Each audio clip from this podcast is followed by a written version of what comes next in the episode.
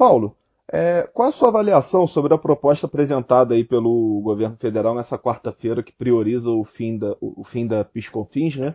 E cria contribuição sobre bens e serviços?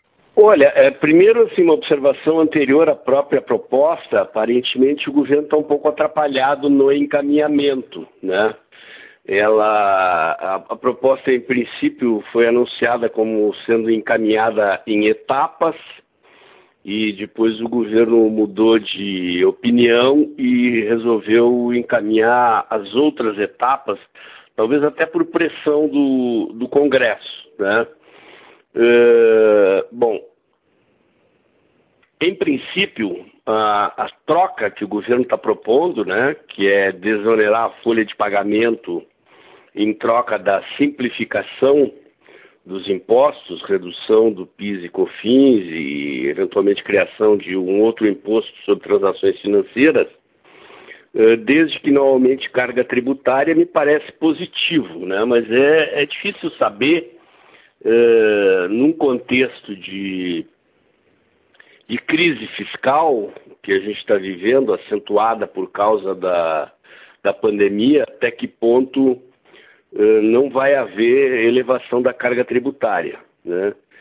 E eu chamo a atenção para um outro fato, é que, independentemente da proposta do governo, existe pelo menos mais duas propostas que devem entrar na negociação. Uma é a PEC 35 da Câmara dos Deputados e outra é a PEC 110 do Senado Federal do meu ponto de vista, a PEC 35 é péssima. Né? De todas as propostas que tem lá, é a pior de todas. Né? Mas o que, que tem que se observar, considerando principalmente o que aconteceu com a reforma da Previdência? É que o Congresso sempre altera a proposta do governo e é possível que o resultado final venha a ser uma combinação da proposta do governo com a proposta da Câmara e, da, e com a proposta do Senado. Eventualmente há outras propostas lá de deputados, eu sei que pelo menos o, o deputado Luiz Felipe de Orleans e Bragança, que é da Comissão da Reforma Tributária, protocolou uma PEC também, com uma proposta de mudança similar ao sistema americano, a tentativa de implantar no Brasil um sistema similar ao sistema existente nos Estados Unidos. E o resultado desse processo costuma ser uma negociação dentro do parlamento que combina a proposta do governo com a proposta da Câmara e a proposta do Senado, o que torna totalmente imprevisível o resultado final. Pois é, inclusive hoje o próprio ministro Paulo Guedes disse isso, né, que a proposta do governo federal tenta é, conciliar aí o que já foi proposto na, na Câmara e no Senado. É, você acha possível que se conciliem esses três projetos sem perder muito o, o foco no objetivo inicial da reforma? Acho difícil, né? Dizer, o, o, a proposta do governo, na verdade, ela deixa aberta a possibilidade de combinação com o que o parlamento possa contribuir, né? Até por experiência, acho que principalmente com a reforma da Previdência, o governo resolveu, na proposta de estratégia de quatro etapas, né, a ideia era exatamente deixar a porta aberta para compor com o Congresso. E o governo, ao criar o IVA federal, levou em consideração o fato de que a proposta da PEC 35 da Câmara ela está baseada também na criação de um IVA, incluindo os estados. Né? O governo avaliou que deixando os estados de fora e, de, e botando só uh, os tributos federais na simplificação, ele deixava a porta aberta para o próprio Congresso, em, em, combinação com os governadores, uh, incluir a, a, o IVA dos estados também. Né? Então, uh, como eu disse, é muito provável que o resultado final seja uma combinação das propostas existentes eh, no Congresso com a proposta do governo. Né? Agora, a proposta do Senado e a proposta da Câmara, elas são bastante diferentes. Ao meu ver, do meu ponto de vista de avaliação, a proposta do Senado é melhor do que a da Câmara, né?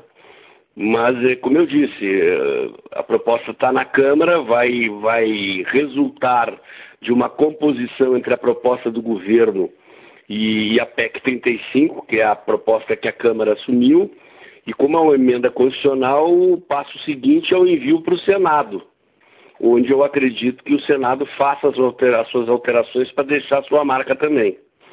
Então, repito, é um resultado imprevisível e eu temo que resulte em aumento de carga tributária. Perfeito.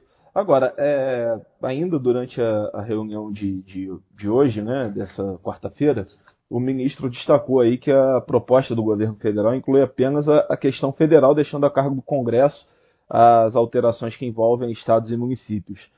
É, você acredita que essa estratégia que o governo está adotando de fatiar o projeto, de deixar só a parte dos tributos federais, é o, é o melhor caminho para aprovação? Qual seria a melhor solução para aprovação de uma. Para que a reforma possa andar? Né? Não, a proposta inicial do governo, ela foi, como eu disse, ela foi formulada desta maneira. Qual é o grande problema que sempre inviabiliza a reforma tributária? É que ela implica em redefinir quem é que paga a conta e, eventualmente, quem é que que deixa de pagar ou passa a pagar menos, né? Ela, na, na impossibilidade de reduzir impostos, dado o, o, o, déficit fiscal brasileiro, você não pode reduzir, porque você tem que manter o pagamento das contas, só poderia reduzir a carga tributária se reduzisse o custo do Estado, e a reforma administrativa foi empurrada para outro momento, né? Uh, você não tem como reduzir não tendo como reduzir, você tem que redistribuir os, digamos assim, os fatos geradores, né? o termo técnico do, do, da operação financeira que gera o tributo, a partir da qual incide o tributo. E aí a divergência é sempre enorme, né? porque, no caso, a proposta do governo gerou reações no setor de serviços. Né? E, e, há uma briga do comércio com a indústria, o comércio é favorável a um imposto sobre transações financeiras, porque em princípio desoneraria o comércio né, da, dos impostos que incidem eh, sobre operações comerciais, a, a cobrança seria só na operação financeira final, mas a indústria não gosta desse tipo de imposto, alegando que ele incide em todas as etapas do processo produtivo agregando o custo do imposto em cada, em cada transação que ocorre nas compras de matérias-primas, nas contratações que a indústria faz ao longo da cadeia produtiva. Então isso torna o, torna o consenso muito difícil. Né?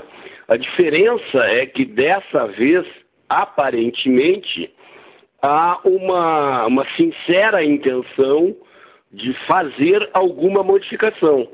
O governo deixou de fora os estados exatamente por causa da dificuldade que existe em chegar a um consenso uh, sobre o que, que vai ser alterado e o que, que vai ser aprovado.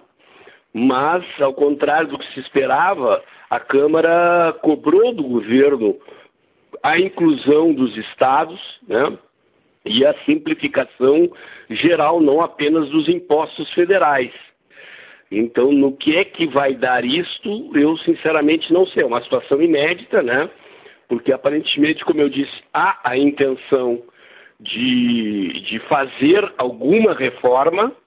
Uh, o consenso aparente é em torno de uma simplificação uh, de impostos federais que o governo topa e de impostos estaduais que a Câmara está querendo fazer, mas a configuração final disso, considerando que, que depois de sair da Câmara dos Deputados vai para o Senado e que existem diferentes propostas em discussão, é, um, é uma incógnita, é uma grande interrogação. Né? Sim, claro. E na sua opinião, quais são os pontos que vão gerar mais uma disputa maior, uma dificuldade de aprovação?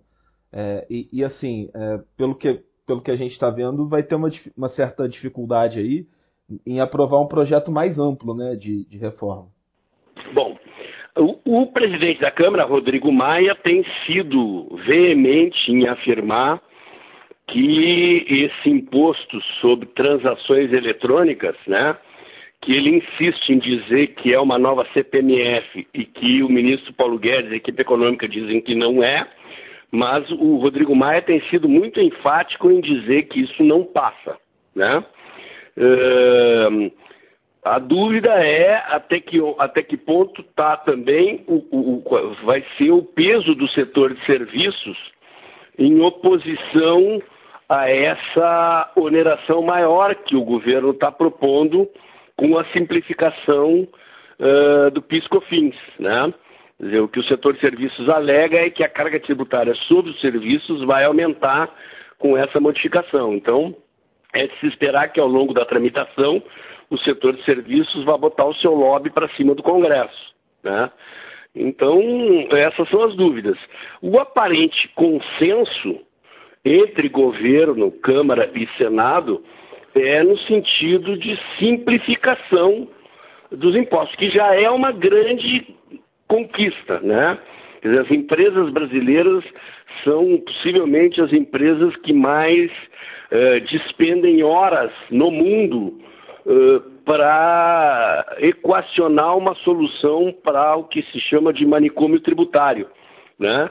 Porque aos impostos federais, há 27 modelos de ICMS, cada estado praticamente tem uma, uma matriz tributária própria, e mais os impostos municipais, e isso é um, é um caso único no mundo, assim, de uma confusão tão grande. E, e se for possível simplificar, unificar alíquotas, transformar vários impostos diferentes nos estados em, em uma única, em um único fator de cobrança, né, um único fato gerador, que seria o, o IVA sobre uh, determinadas transações, eliminando as diferenças de ICMS, eliminando o PIS e o COFINS e convertendo tudo para um único imposto, uh, esta simplificação por si só, além de reduzir uma quantidade enorme de horas de trabalho né, do setor tributário e contábil das empresas, na prática ela, ela, é uma redução de custo, né? ela é um aumento de competitividade porque ela reduz o, o trabalho que as empresas têm para, digamos assim, articular, tornar o pagamento de impostos uma coisa factível, né? Porque hoje realmente é uma, é uma confusão danada. Então eu acho que, pelo que se está observando, né? Não vai ser fácil o governo aprovar essa, esse imposto sobre transações eletrônicas porque já recebeu o carimbo de CPMF, toda a mídia trata dessa forma e o presidente da Câmara trata dessa forma. E o consenso possível no outro extremo é, é nesse sentido, né? Possivelmente nós seremos beneficiados com uma simplificação tributária. Perfeito. Agora, quando a gente fala é, sobre esses interesses difusos aí que, que, né, que que, que existem aí entre governo federal, governos dos estados, setor produtivo. É, como assim, como cientista, Paulo, como você, como funciona essa mediação de interesses aí entre esses agentes todos? Como que funciona essa negociação? Pode explicar um pouco para gente? É literalmente uma negociação, né? Quer dizer, o, o, eles sentam na mesa, porque existe várias dimensões aqui da, desse processo. Né? Primeiro é a dinâmica dos interesses, né? ou seja, quem vai ser mais onerado se mobiliza contra e, e esses segmentos da sociedade que vão ser mais onerados, eles têm representantes lá. Quer dizer, tem deputados que se elegem representando, por exemplo, o setor de serviços, que alega que teria sua carga tributária aumentada em troca de outros que terão a sua carga reduzida, né? Então, a contemplação desses interesses é objeto de negociação. Outro fator a considerar, digamos assim, é, é o ego dos políticos, principalmente nesse caso do deputado Rodrigo Maia, que é o presidente da Câmara, e do senador Alcolumbre, que é o presidente do Senado. Quer dizer, eles querem botar nos seus currículos a paternidade de reformas, querem, querem passar para a história como tendo sido os pais da criança, né? Porque isso fica registrado nos anais do Congresso. A gente viu isso acontecer na, na, na reforma da Previdência, né? O, o presidente Bolsonaro até disse: não, eu abro mão do protagonismo, eu não faço questão de ser o pai da reforma. Vocês podem, o Congresso pode ser, né? E óbvio, o deputado Rodrigo Maia agrada a ele, ao ego dele, à reputação, ao currículo dele como político, uh, mostrar para a sociedade, né? Que ele foi alguém capaz de conduzir uma reforma dessa magnitude. Vale para a reforma tributária. Né? Nesse sentido, inclusive, existe uma disputa de protagonismo entre o Alcolumbre e o Maia. Ambos são do mesmo partido, mas com carreiras políticas próprias, com projetos próprios. Ambos querem se reeleger, apesar da legislação não permitir.